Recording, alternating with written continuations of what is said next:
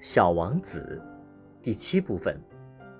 当然，对我们懂得生活的人来说，我们才不在乎那些编号呢。我真愿意像讲神话故事那样开始讲这个故事。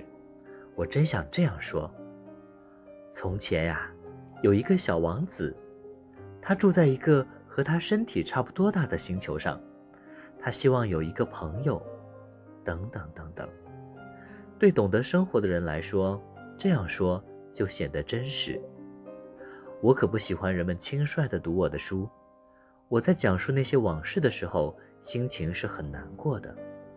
我的朋友带着他的小羊已经离去六年了。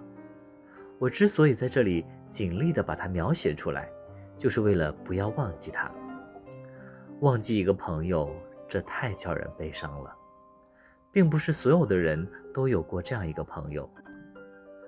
再说，我也可能变成那些大人那样，只对数字感兴趣。也正是为了这个缘故，我买了一盒颜料和一些铅笔。像我这样年纪的人，而且除了六岁时画过闭着肚皮的和开着肚皮的巨蟒外，别的什么也没有尝试过。现在重新再来画画，真费劲啊！当然，我一定要把这些画尽量的画的逼真，但我自己也没有把握。一张画还可以，另一张就不太像了。还有身材大小，我画的有点不准确。在这个地方，小王子画的太大了一些，另一些地方又画的太小了一些。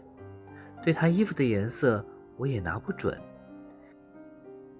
于是我就摸索着这么试试。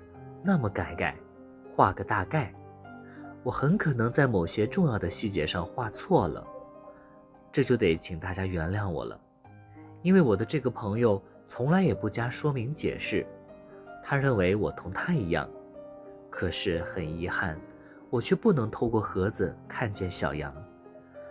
我大概有点和大人们差不多，我一定是变老了。